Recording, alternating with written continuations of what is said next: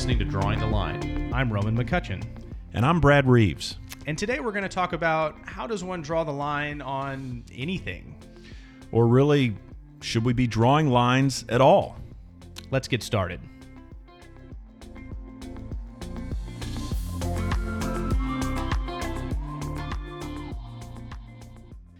Episode one.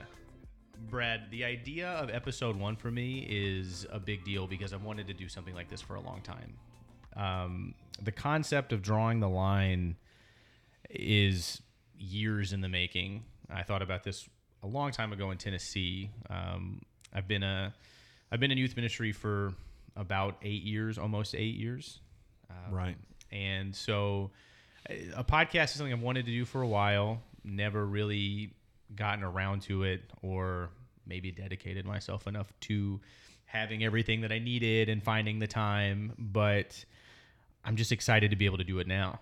And um, well, me too, man.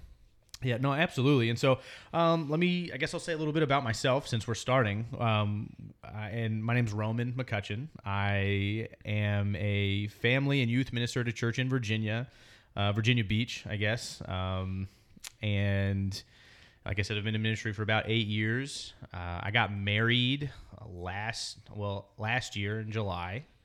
Uh, so I have all the answers to marriage and know everything, and no one can tell me what to do. Well, because it's been more than a year now. Well, absolutely. You make it through year one, and you're good to go. It's all downhill from there, or uphill.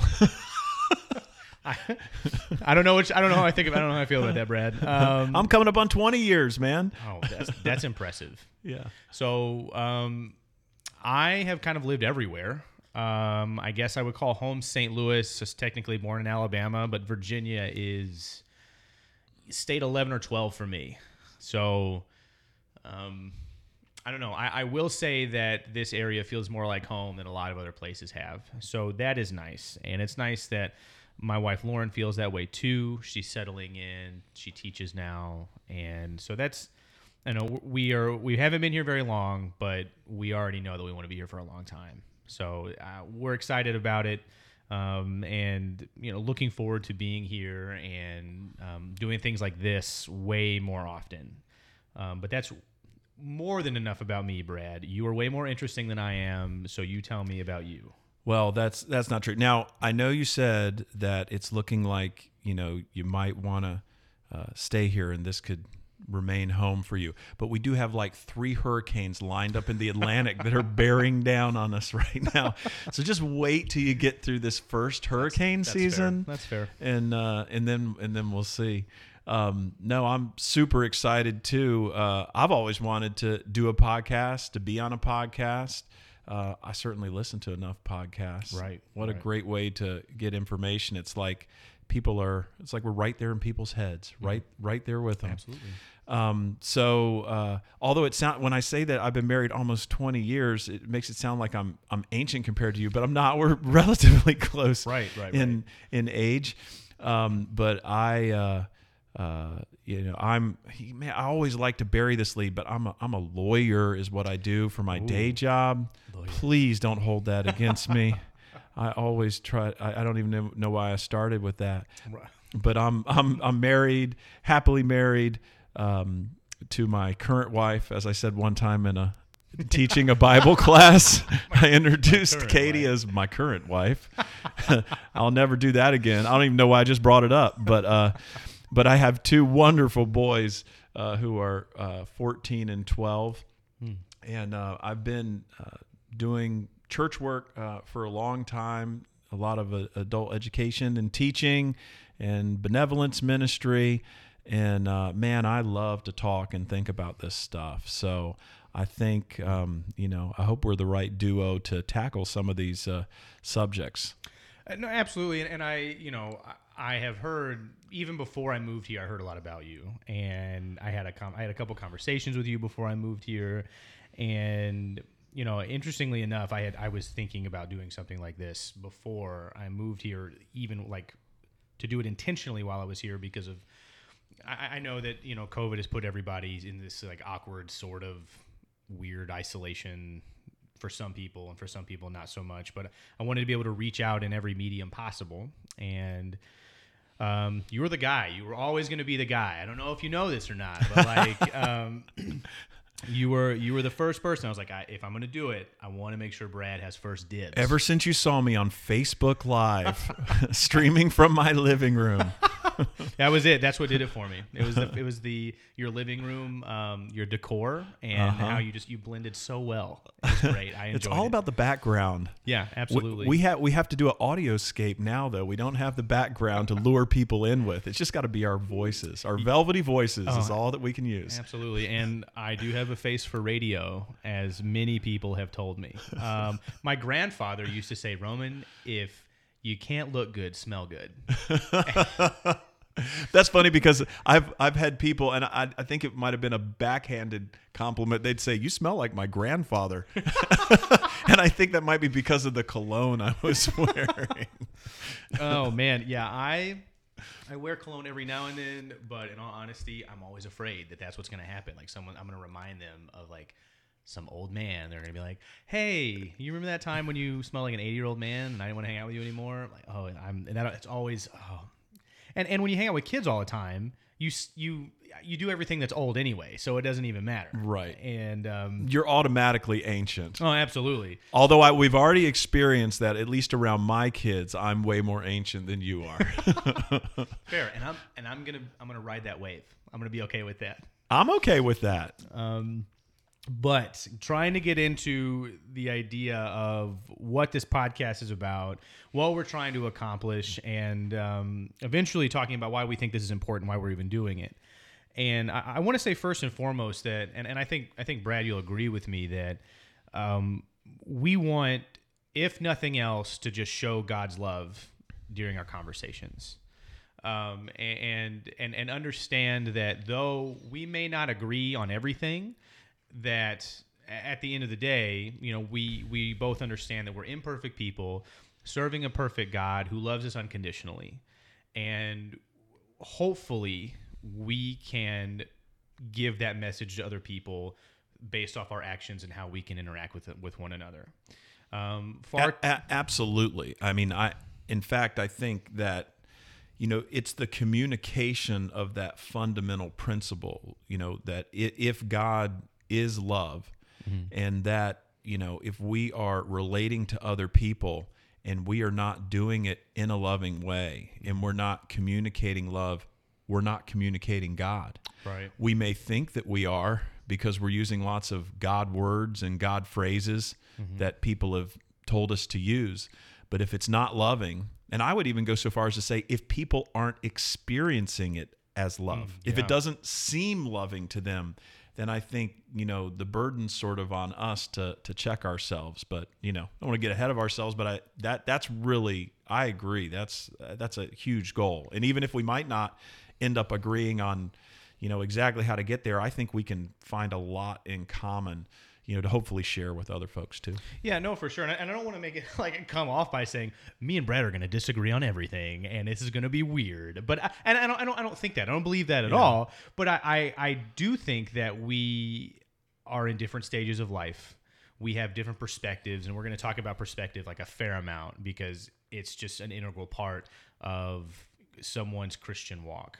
And so, you know, you're going to view things just differently than I do. And I mean, on, on certain things. And, well, and I, and I would say that maybe part of it is that uh, I think we both. It's always it's always dangerous to talk about uh, humility because it's like you know what I graduated from humility 101 and now I'm in humility 201. Right, right. But uh, you know, to have the humility to uh, recognize that you don't actually have all the answers, that you might not be right about everything, and to, to come into sort of every interaction from that perspective. If, if you can both come into the interaction that way, I think there's there's it then opens up a, many more possibilities of, of finding agreement.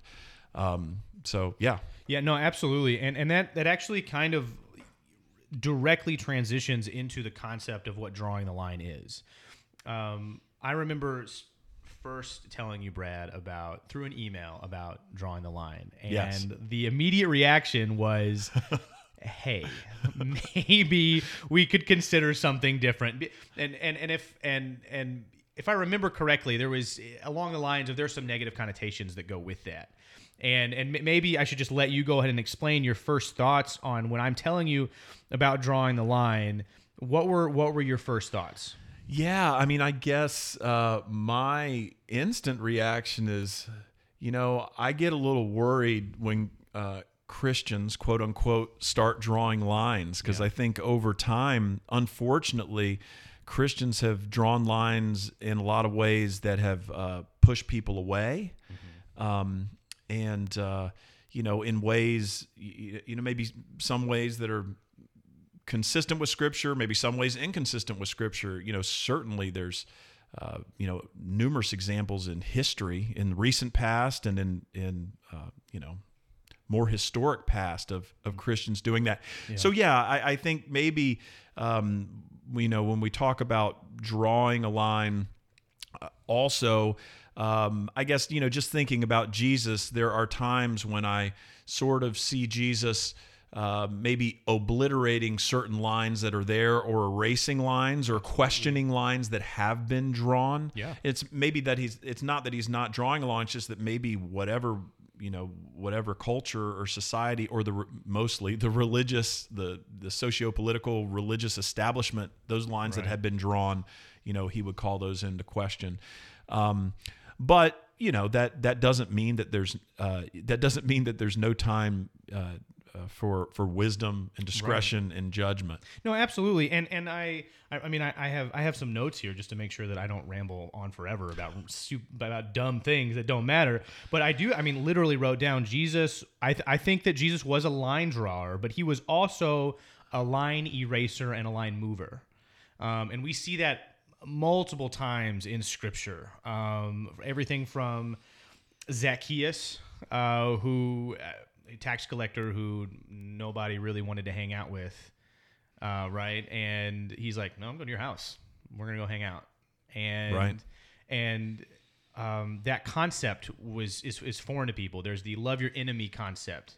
There is um, the woman at the well talking to the Samaritan woman. There's um, John eight. Uh, "Ye who is without sin cast the first stone." Um, you know, even even in the idea of Jesus picking his disciples, right?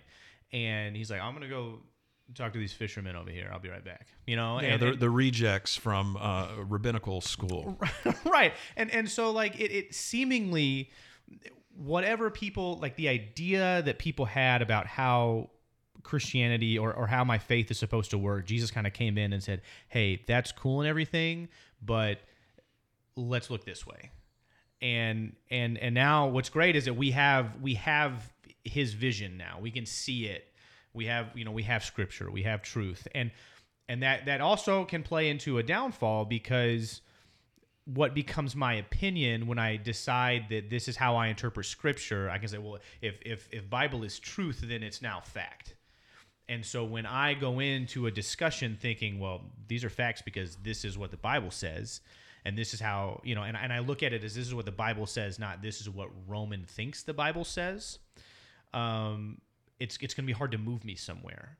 And so I've drawn these lines and but I'm not going into a conversation with um, an open mind. And and the idea that having a line drawn and having an open mind, I feel like people think that that can't happen. But I, I- think that it it can and it should, and that's how Christians should sort of be because at at any point you should be able to stand firm in your faith that that is that should hopefully not come into question however that doesn't mean that when your faith is questioned that doesn't mean that when someone comes in and says hey maybe you should look this way or maybe you should consider this um, which is which is different than the way that you're currently thinking. That doesn't mean you you you close off and say absolutely not. Like this is it means all right hey let's consider which is what you you what you hinted at or what you were talking about with humility is like hey listen like maybe i don't know everything.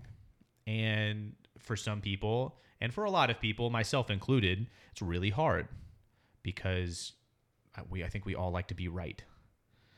Well, yeah. N- not only do we all like to be right, but I think we all assume that we are right. Right. So Yeah. when you when you come to an interaction, a relational interaction, with the presupposition that you are right and and, and what you speak is is truth, mm-hmm. and your you know your formulation or your interpretation of scripture for instance is truth then if i confront you with that there's really only uh, two options.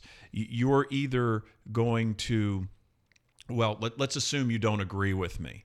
You're either going to reject that because you're you're ignorant you know what i mean? You're right, you're, right. you're you're dumb or you're like yo you just don't get it. Sure. or you're you're just rejecting truth. You Mm-hmm. do recognize it but you're like you know what? I'm not going to reject. So if i come to our interaction with that presupposition that you know what? I'm right. And so obviously if he if if roman doesn't accept that you know he's in the wrong. Is is he wrong because he just doesn't get it? Or is he wrong because he's actively evil or he actively uh, rejects the truth? I think there's some other options there. Right. i think there's some other options like maybe maybe experience gets in here when we're talking about truth too. Maybe experience is an important part of it because the way maybe i have lived my life or the experiences that i have they have caused me to see truth or they've caused me to see this in a certain way in the way that you've lived in what do you say 11 different states? Yeah. Yeah. you know I, I lived here and in california. I, I tried out both coasts. Right. and uh and, and brought back a, a, a wife from california. Um but uh you know i haven't had the same experiences that you've had. So i, I think it's entirely possible for those experiences to really uh, color the way that we see it's a filter Right. and it's a filter for scripture it's a filter for for life um, it's a filter uh, for when we come and engage with other people on on various subjects Right, and and that's, I mean, you, you nailed it. I mean, that that's that's exactly, hopefully, what how this podcast presents itself to people. That what we are, the message that we are trying to send is that, yes, I think there are lines for Christians. However, that doesn't mean that Roman as a Christian has it all together. That Roman as a Christian or Brad as a Christian knows all the answers and that we're going to go into every discussion that that's the truth. That my truth is truth instead of God's truth.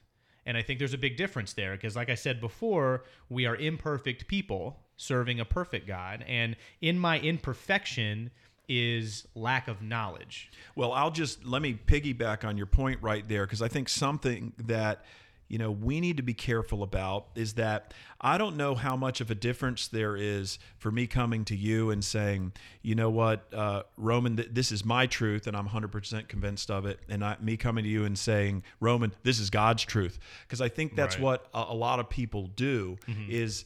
Of course, they believe it's God's truth because if they didn't, it wouldn't be their truth. So they will label it that way.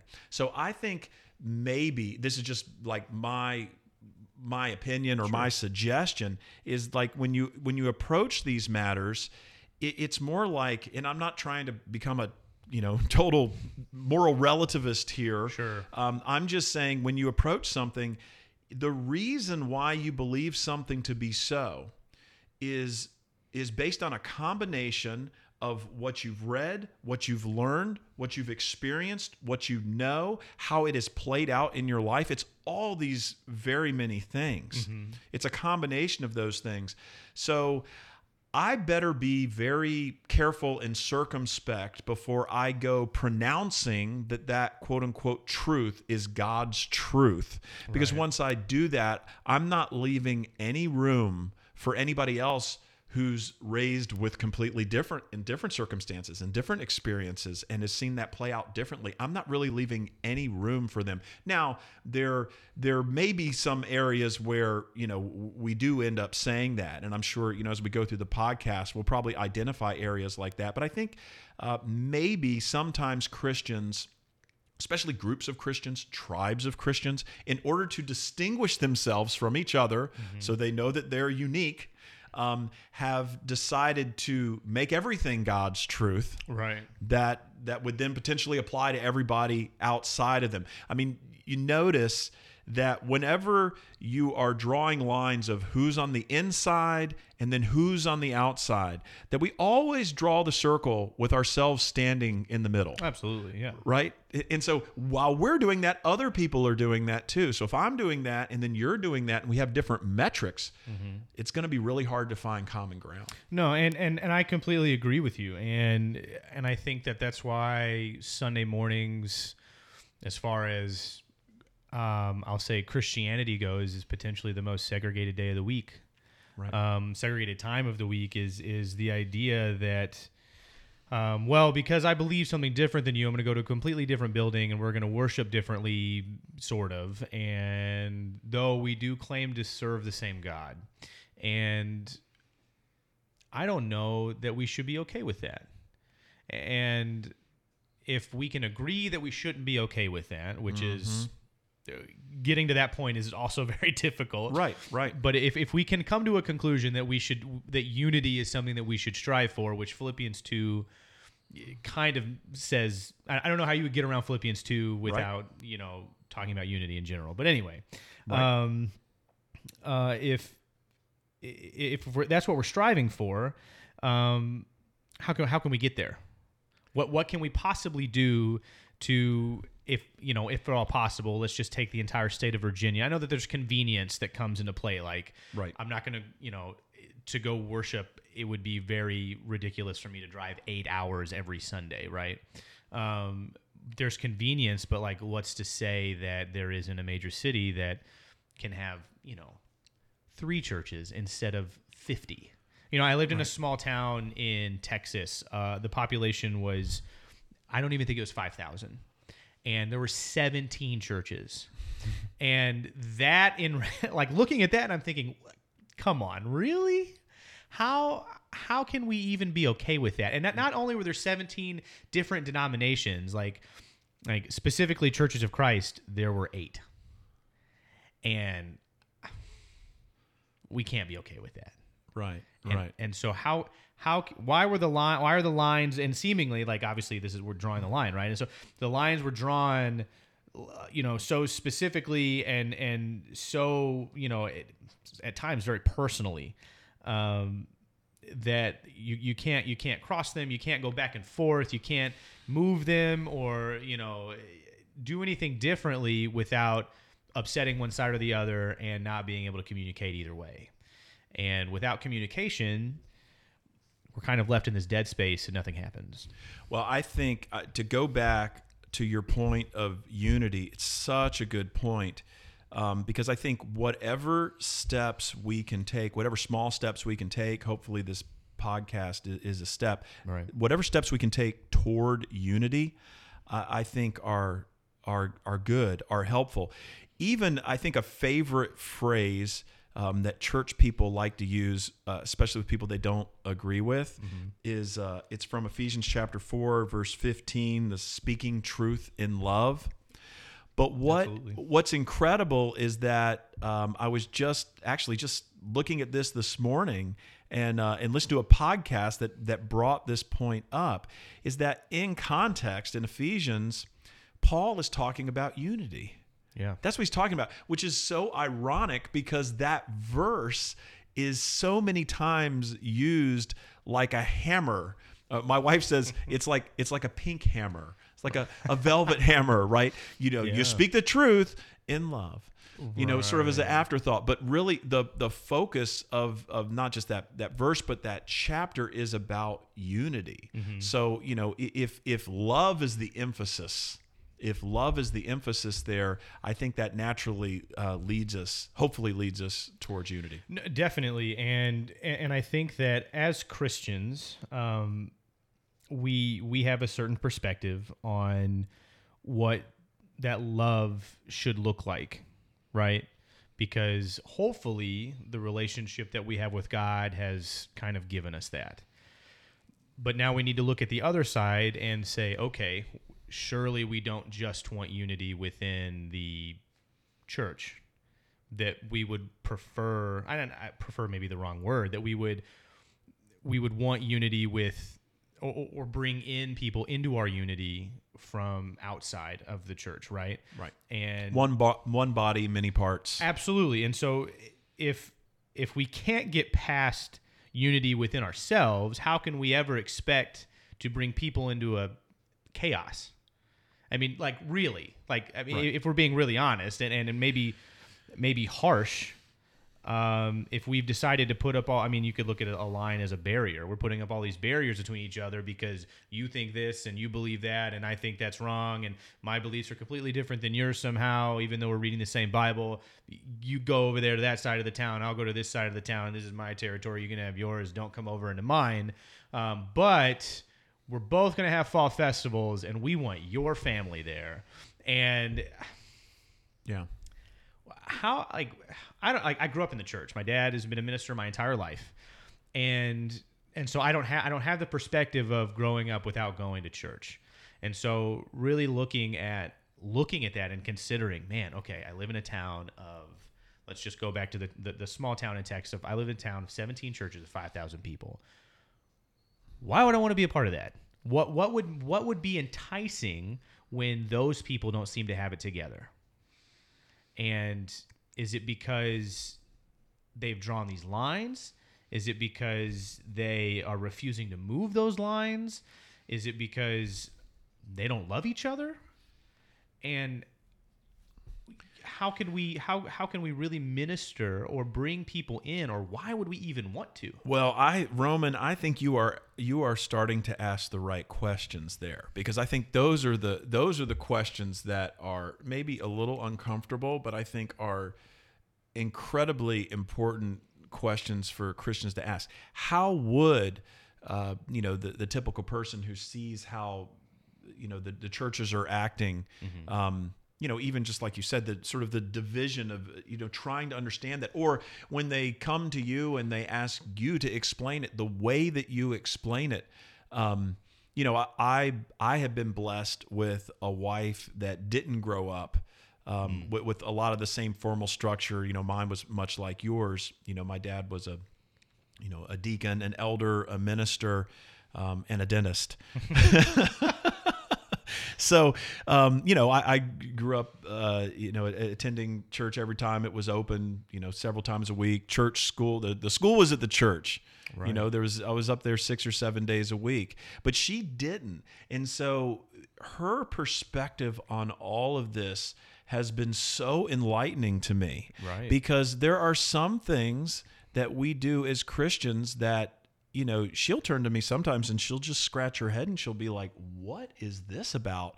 And once you start to explain it, you it's sort of uh, explanation fails. I find this as a parent too. Like when your kids are growing up, they sometimes they hit you with these stumpers of questions where when you actually have to start articulating the answers to their questions, it becomes extremely difficult. Right, You know, yeah. like even when they start asking questions about God, you know, things that uh, that you should have the you know quote unquote right answers to, that there should be truthful answers to.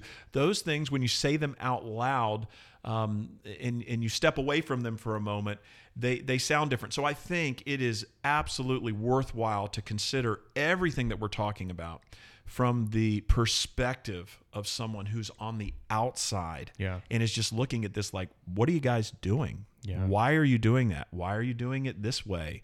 Why not do it this way? If you were a business, you know, when you said that about how many people were in the town and how many churches there were, you know, some consultant would come in, and the church isn't a business, but they'd be like, wow, this is ridiculously wasteful Right. of resources. Yeah. You know, it just doesn't make any sense. Why don't you guys combine? You- you're trying to help people. Are you trying to, you know, help help the homeless? You're trying to, you know, uh, feed people. You're trying to minister to people. You're trying to provide. You know, you guys, if you pulled your resources, you could really do amazing things. Absolutely. Um, and you know, it's, it's funny that you mentioned helping the homeless because I, um, that's actually one of the things I'm talking about my class this Sunday with the youth group is, um, yeah, the, the, the, the first question of class is, okay, there's a homeless man sitting at a stoplight in the median, right? And he has a sign up says anything will help, God bless, right? People see that all the time. Um, you have a $20 bill in your pocket. Should you give it to the homeless man? You don't you don't need the twenty dollars. You actually found it in a parking lot. You didn't even think you were gonna have it, right? Should you give the twenty dollars to a homeless man? And I've I've asked this question to youth groups before, and you get a wide array of answers from absolutely give it to him or no because then you know maybe he'll go buy drugs or uh, maybe you go buy him a meal instead and then you give him the meal or you go buy him a gift card or, or something like that right and you get these these different answers and so I asked the question, why do you, why did you say that? To any of those answers, any in, in, any Sure. one of those answers, why did you say that? And they're like, well, um, because it's the right thing to do. And I'm like, well, how did you know it was the right thing to do? Where did you get that? Where where does that come from? And that's when most of the time I get that like awkward like blank stare, and they're like, well, I, uh, and you kind of get that. And so, um, in one of the things that I really enjoy doing in my classes with with youth in general, but I I mean, I should probably if I taught more adult classes, I think I would do the same thing. Is the idea of prove it, and kids like to make bold statements all the time. Adults like to make bolder statements, but kids like to make these kind of miniature bold statements without without a lot of the times without the understanding behind what really they're saying. And so Oh, adults do that on the internet all the time Oh, too. Absolutely. um, But you're right. But you're right. Unsourced, uh, bold uh, pronouncements. Yeah, and so the idea is prove it. Okay, that's fine. You want to say that, okay, no, I'm not going to give the homeless man money because he'll go buy drugs. Okay, explain to me, one, why you would make that statement, and then also prove to me why it's wrong for you just give the $20. Or and and so then they then then it becomes this whole ordeal whereas like they want to name off all these other things and say well this studies this and blah blah blah and I'm like okay that's fine but like can you use some scripture for me can you can you give me more? Can you give me can you give me some truth behind it that would make more sense? And and and you'll and I'll and it's funny because normally I don't give them an answer. Like normally my opinion in that statement and in that moment I don't give because it's unnecessary. I think they want to come talk to me about it after class. Sure, that's fine, no big deal. But if you're and I mean like that's that's right back to in my opinion that's them drawing a line somewhere. Right. And it's like, okay, that's fine. You can draw that line, but you better be able to back it up and, and give me a really good reason as to why it's there. Right. And your sources better be pretty solid because it's, I mean, it's a big claim. You, you, you want to stand behind something that's fine, and I'm really okay with that. That's like if I'm driving down the road and you want to pull out in front of me, I don't have a problem with that as long as I don't have to slow down. And because I will flash you and honk the horn and probably say some things that I shouldn't say because that's I'm an angry driver. It's the same idea. Like, all right, say what you need to say and that's fine, but back it up. Right. And hopefully, and, and I've seen, and I think I've seen some good results from it. But like, hopefully that that that gives kids, you know, an understanding of oh, this is this is what life is like. This is what I go into the real world and I make a statement about my faith. I'm gonna need to back it up and and sometimes the questions are really difficult like what we were talking about as well okay that's fine your church has the same name as the church down the road but you guys don't church together Right. so answer that figure that one out Right. so i um Right. Well, we have all sorts of ways that we uh, we divide ourselves. Um, you know, within churches, within you know other other churches, we have all sorts of ways. You know, when you mentioned how you your tactic in that class sort of reminds me of my law school classes, where I mean, I think the best professors, you don't necessarily know exactly what they're thinking or exactly what you know side they're on of, of any particular issue what they want you to do is to learn how to approach issues. Um, they're trying to develop wisdom really. Absolutely and yeah. and I think that's so important, you know, not just for kids or teenagers, but for us to, um, because it takes, it, it's not what I think you're pointing out with that example is there's not necessarily a right and a wrong answer to some of these scenarios but there is a wisdom that can be learned and it's you know wisdom that can be uh, found in scripture. Um, the, the wisdom in scripture let's say the you know from some of the wisdom literature let's say in proverbs you know this was sourced from solomon or, or other uh, teachers and and that was through experience. I mean he talks about that. You know there was experience that led to you know recording uh, these these proverbs but i think we can experience that in our own lives. Like we we can see how with some of the people around us maybe family members maybe friends that for some people um, giving to them in certain situations might not be the most loving thing to do. Right. Um, you know, for for other people, yes, they they need and, and and it's the right time. But what's the difference between those? There's wisdom that needs to be implied, but or, or applied. But like you said, that wisdom is coming from somewhere. Right. It's coming from somewhere. How was it developed? What what is our source? And I think starting people off to think about that rather than just a knee jerk. Oh, this is what I do in this situation is super important. Yeah, and so I think that that's our podcast concept. Every I mean, I know that like I say that's our podcast concept like we didn't just talk for like 20 minutes, you know, about what that is, but it's that's kind of how this is going to roll. I, I I think that sometimes you just need to talk it out, right? Sometimes that you know you you have something that you you got a point that you want to get to, and so okay, maybe I'm I'm speaking for Brad, but this is for this is for me. Like I I am I think out loud. I'm like I'll be at home and I'll be like trying to figure something out for class or, or a lesson or something, and Lauren's like, "Who are you talking to?" I'm like, "You don't worry about it, Lauren. Like, Not you. not you, okay?" um, and yes, I do answer myself back if I ask a question. It's like people ask me that all the time, and I yes, I answer myself. It's the best. if I me- do the I do the same thing. It just happens in my head. I have a I have a son who and a wife who both uh, do a lot of talking out loud uh, to themselves, which is fun. It's fun to listen to. It's fun. It's fun to uh, to uh, you know sort of sneak in and uh, to eavesdrop on that Oh yeah, absolutely. And and and so on a- the inner on the inner dialogue. right as i'm you know as as i am you know making an attempt to, to really figure out where you know i'm trying to go um sometimes i ramble but but but i think the idea with with our with our podcast with with drawing the line is is the underlying understanding that our lines where i'm at right now don't need to be drawn with a permanent marker that that they should not at this current moment um, be absolutely completely concrete solidified can never be moved Well, let's just be honest about our again about our own experiences. If we go back and we think about ourselves 5 years ago, yeah 10 years ago.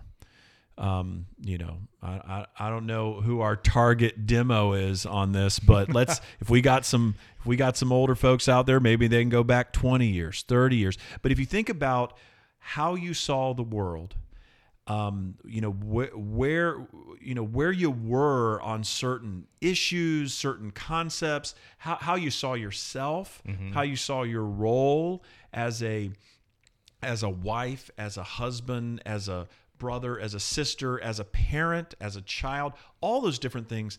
Those things, if we are honest, it changes. Yeah. And, and so we really, again, back to humility, it, it really, unless we sort of have a dose of humility and just assume that, okay, now because I've reached, you know, 42 years old, I've now reached the, you know, the apex of knowledge and wisdom and I've got it all figured out when, you know, that's likely not the case because you probably would have said the same thing at 32 and at, and certainly at 22, right? yeah no abs- absolutely and and uh, perspective change based off experience.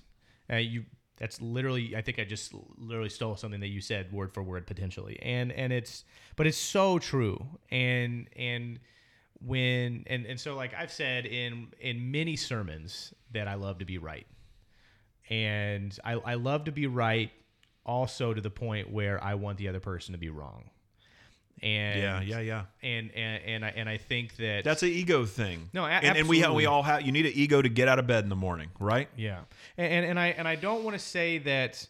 Uh, I don't want to go too far as to say that, that, that the desire to be right is not always bad, because if you're if, if you have a desire to be right, that means hopefully you're seeking truth, Right. like like right, and and, and that is not a bad thing. Um, like um, John Piper says in Desiring God, wanting to be happy, pursuing happiness is not bad. It's not wrong, right? However, you can find yourself, you know, seeking things that don't make you truly happy, right? And and, and so when you know we get into this idea that you know I, I am I'm trying to seek truth, but why am I seeking the truth? Am I seeking it for my own gain so that I can be this guy that knows everything, or am I seeking truth so that I can give truth to other people um, out of love and out of a desire to have a godly relationship with them? Um, you know, going back to Philippians 2, being able to be like minded, having a Christ like mindset in my relationships, valuing others above myself. Um, and it, that's that's that's a key thought that allows if I can get out of the way, get get out of my if Roman can get out of Roman's way and just let God do his thing, um, I feel like he's probably proven that he's really good at it. And sometimes I can be good at it, but there's also times when I'm really bad at it. And and understanding when that happens is is in, in all honesty, I think a, a big problem is I am consistently inconsistent. Um, and and that's where you know I'll, I'll I'll draw a line here, but not over here. I'll be really strict about this one and not so strict about this one. So someone comes into my beliefs thinking, where is this guy at? What's he doing? What's going on? And and how or why do I want to be a part of that? And so being able to reach out to people, our true calling is discipleship, right? And I, I have to be able to figure out how I'm going to approach my relationships with people as far as being able to communicate my faith and where my lines are, or however I'm going to look at where my lines are, um, in um, also with the idea and and uh, of where they're at, meeting them where they are, and not just making it about me.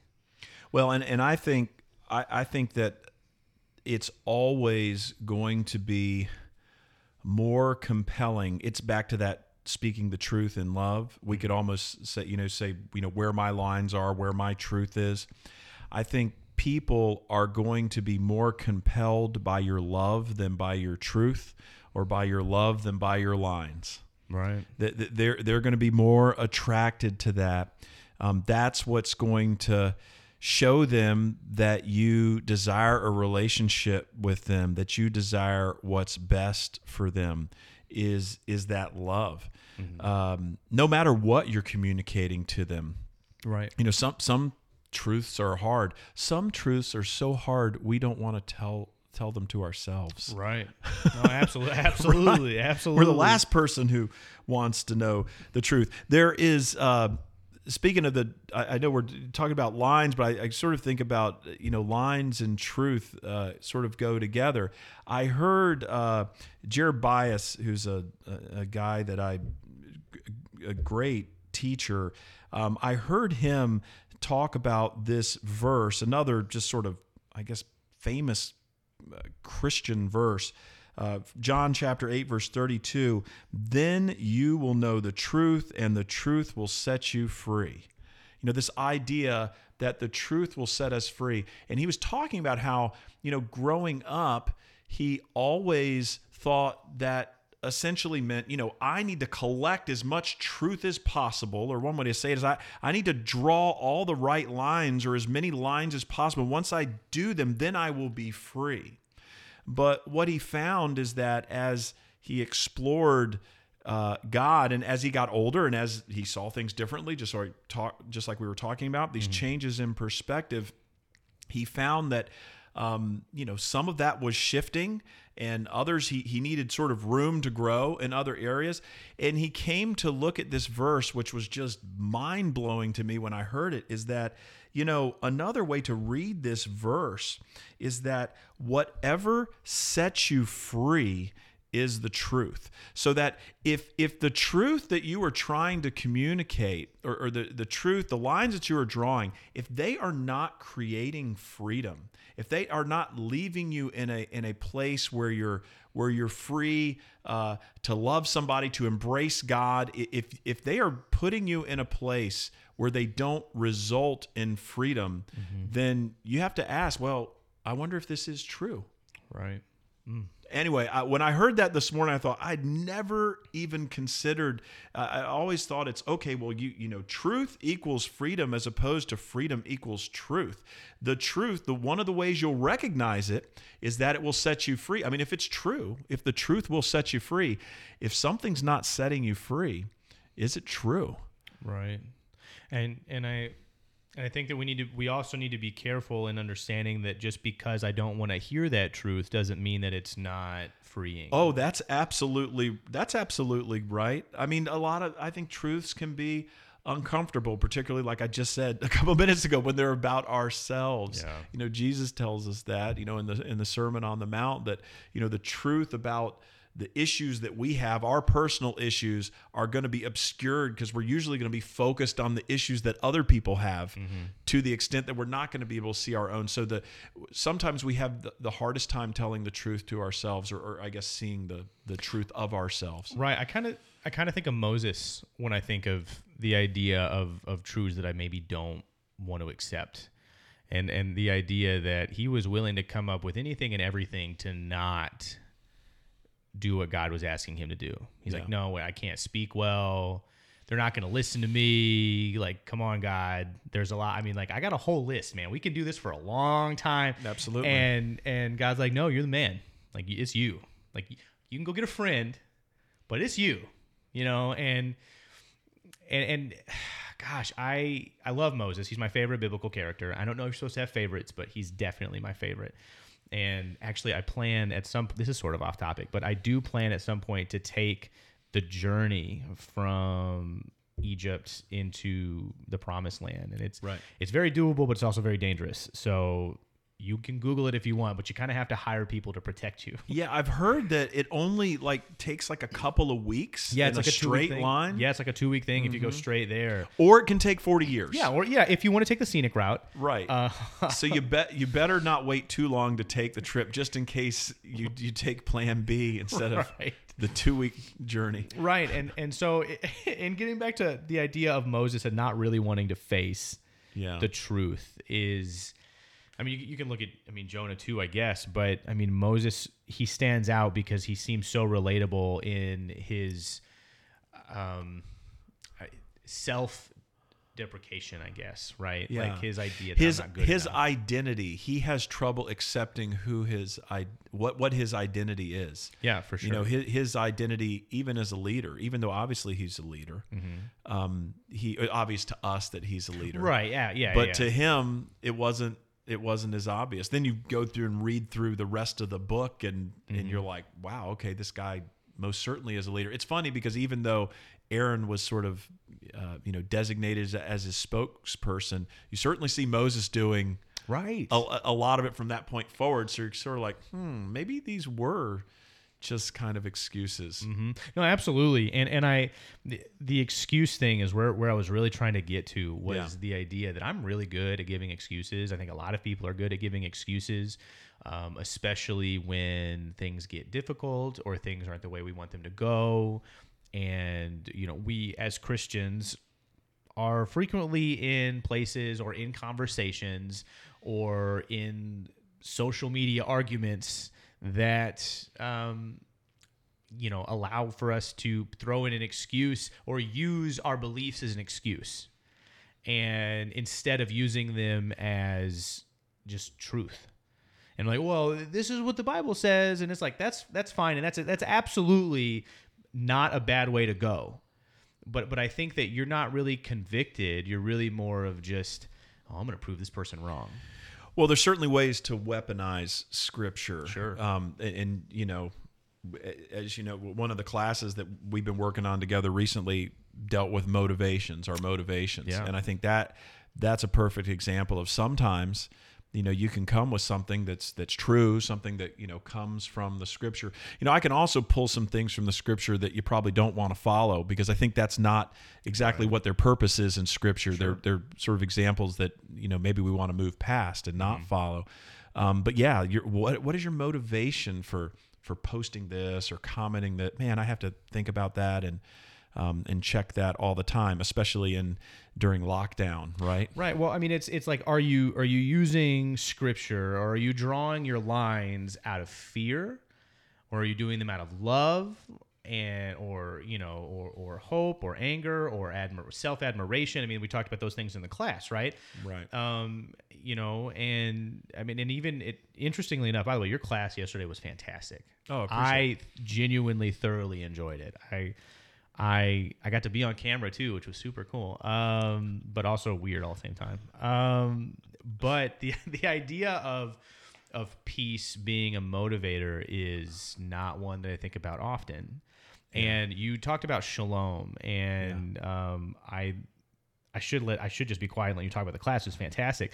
But one of the things that I, if we would have had more time, I would have. Um, I had a I had an experience with um, a, a, a Jewish friend um, when I was younger, and one of the things that I mean, this guy. Now that I look back, like he, we were in high school, and like he was incredibly wise. Like like looking back, it's like wow, why didn't I hang out with him more often? Yeah. But um, he looked at shalom as harmony Yeah.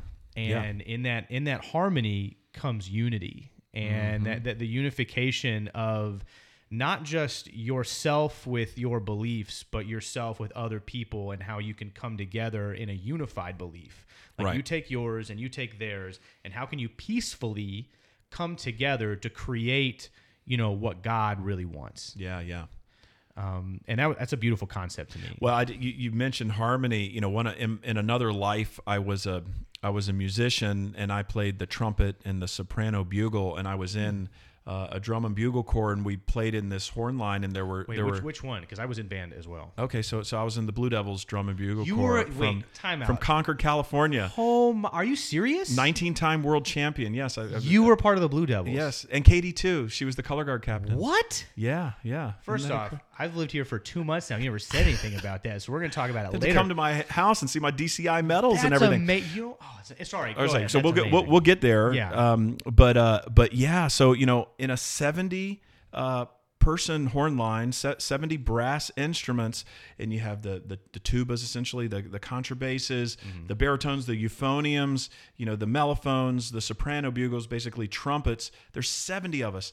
We're all playing, you know, different groups playing different notes that you not only are playing, you know, the, the, the right notes within the chord, but everybody has to be playing with the same uh, tone, the same approach to the instrument, and in tune and perfectly in tune. And once that happens, even though you have this extreme diversity, different mouthpieces, different instruments, different people, men, women playing the instruments, what comes as a result of that? There's nothing like it. There's Right. absolutely nothing like being in front and hearing that sound of 70 people that are in harmony. It's it's like shalom. It's loud shalom. Yeah, Some is. people some people think of shalom as being like the absence of sound. For me, um, you know, even now when I get in front of a group like that and they're perfectly in tone and in tune, the harmony, everything coming together.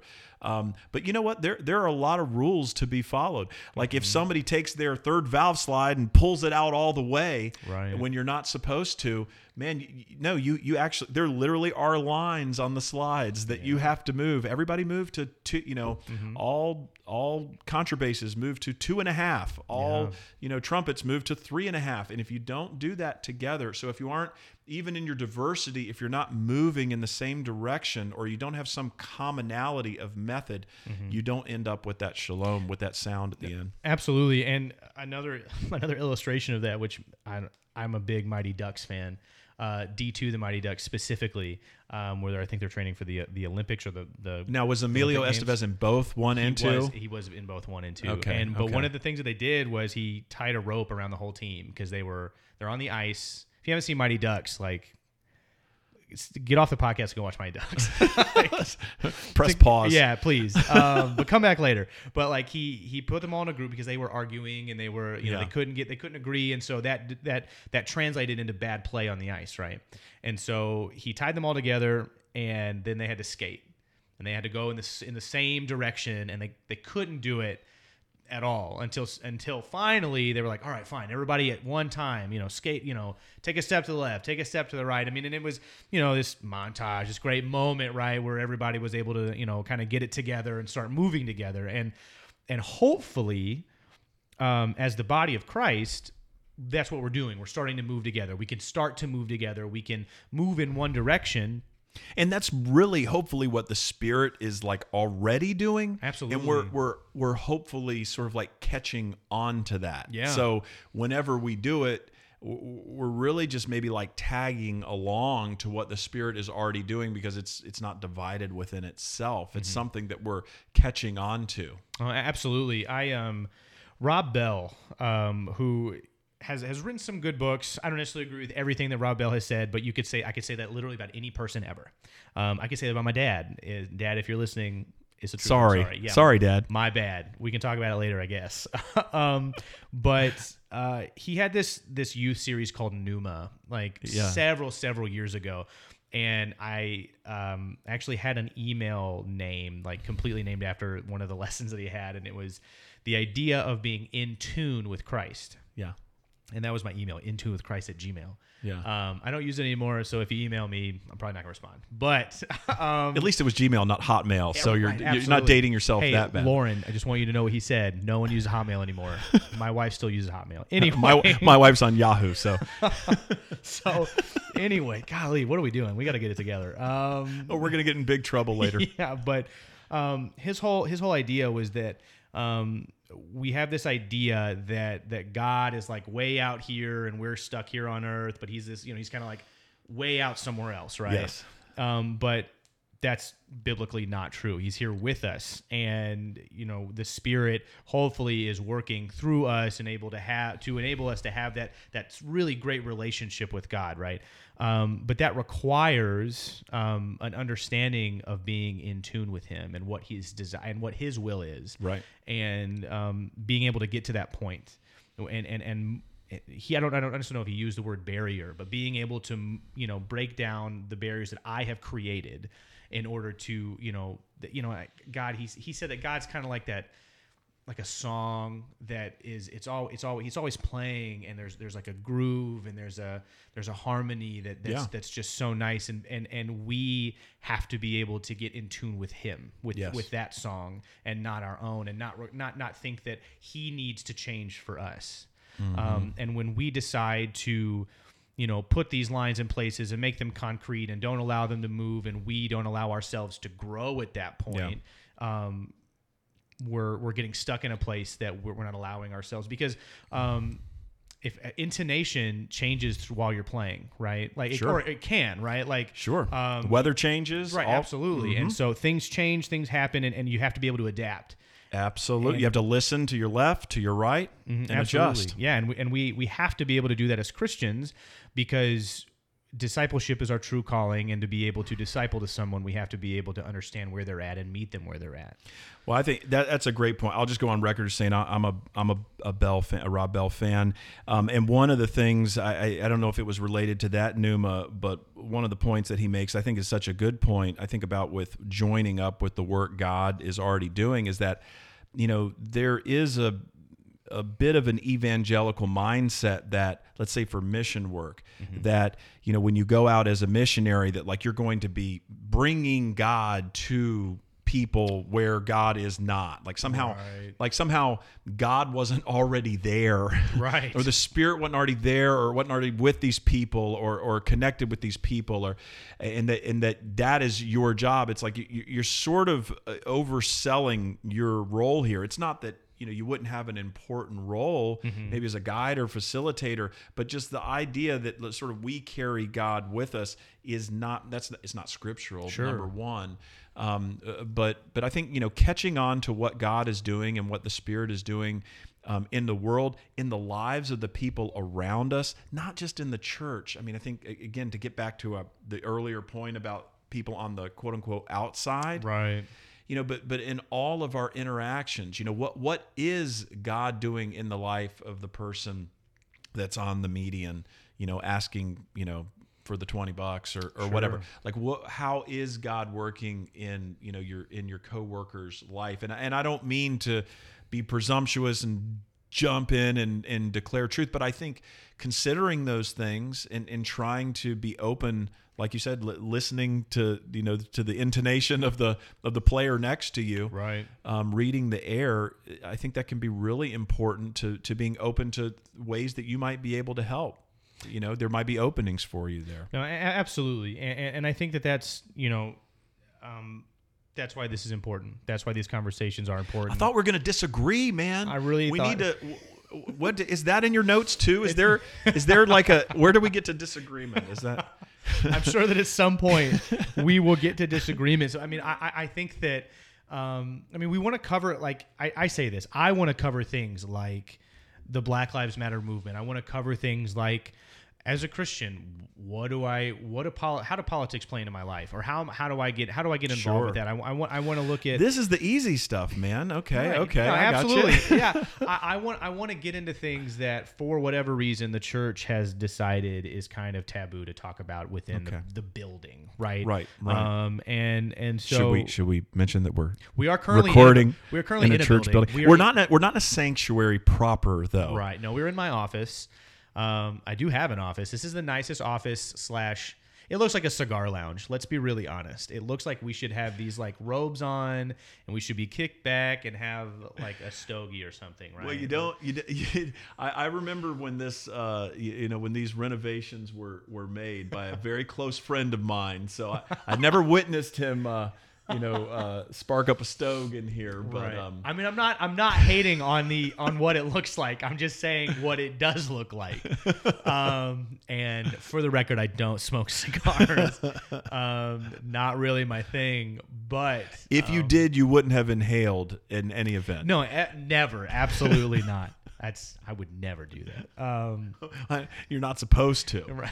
So, but um, you know, Brad, as we start to wrap up, I, I do. I one thank you for you know helping me put this together. Episode one is pretty awesome in my opinion, and I think we I think we nailed it. Um, and I, I say that jokingly, but with with with the idea that like.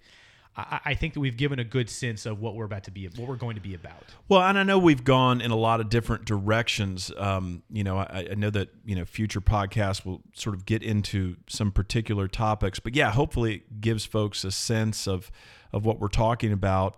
Um, you know, drawing lines, and you know, I, there's all sorts of ways. Even though I don't know if I may come off as somebody who doesn't like to draw lines, I can tell you what, in in relationships, you know, when you're talking about um, you know dealing with people you, you have to make decisions. Yeah. you have to make tough decisions. Some of the you know the toughest decisions that you ever have to make involve other people. Right. um, and so you know we'd love to help give folks the tools to, to think through some of those things and some of these some of these tough issues. Looking forward to talking about it with you Absolutely. So next week we're actually going to be speaking on Black Lives Matter. Um, that's going to be the topic. We're going to not necessarily get into um, the intricacies of of what our opinions are, but more on as a Christian. Where do I stand with Black Lives Matter? How important is it? What is Black Lives Matter actually making an attempt to accomplish? And you know, is is is God really a part of that? well and we'll certainly you know acknowledge uh, our, our our whiteness factor Oh, absolutely. as Abs- a, a- absolutely. and, uh, you know we, we certainly don't presume to have a, a a perspective other than that but yeah I you know I look forward to sort of exploring um, you know some areas of scripture and to see uh, you know see what see see what comes up in the conversation sure, and and you know, and I feel like you know we're, we're gonna make an attempt to to pander a lot during that moment or in, during that during that because we are both white males, and however, I also want to want to make it very clear that we're trying to come from a place of love and understanding and not judgment, um, and but and humility No, absolute, uh, absolute humility. Oh my goodness! And so, um, we're really looking forward to that. Um, you know, looking forward to more conversations with you, Brad. And um, uh, anything else before we go? Well, I think both our wives need to upgrade to Gmail or some other email service so that they don't get uh, ripped on during the next episode. But other than that, I, that's my one takeaway. Yeah, and, and eventually you're gonna have to tell me about your DCI days because I'm a little upset that we haven't had a conversation about it yet. But it will happen. I got some rings to show you, buddy. All right. Well, hey, thank you guys so much for tuning in to Drawing the Line. We will see you next week. Have a good one.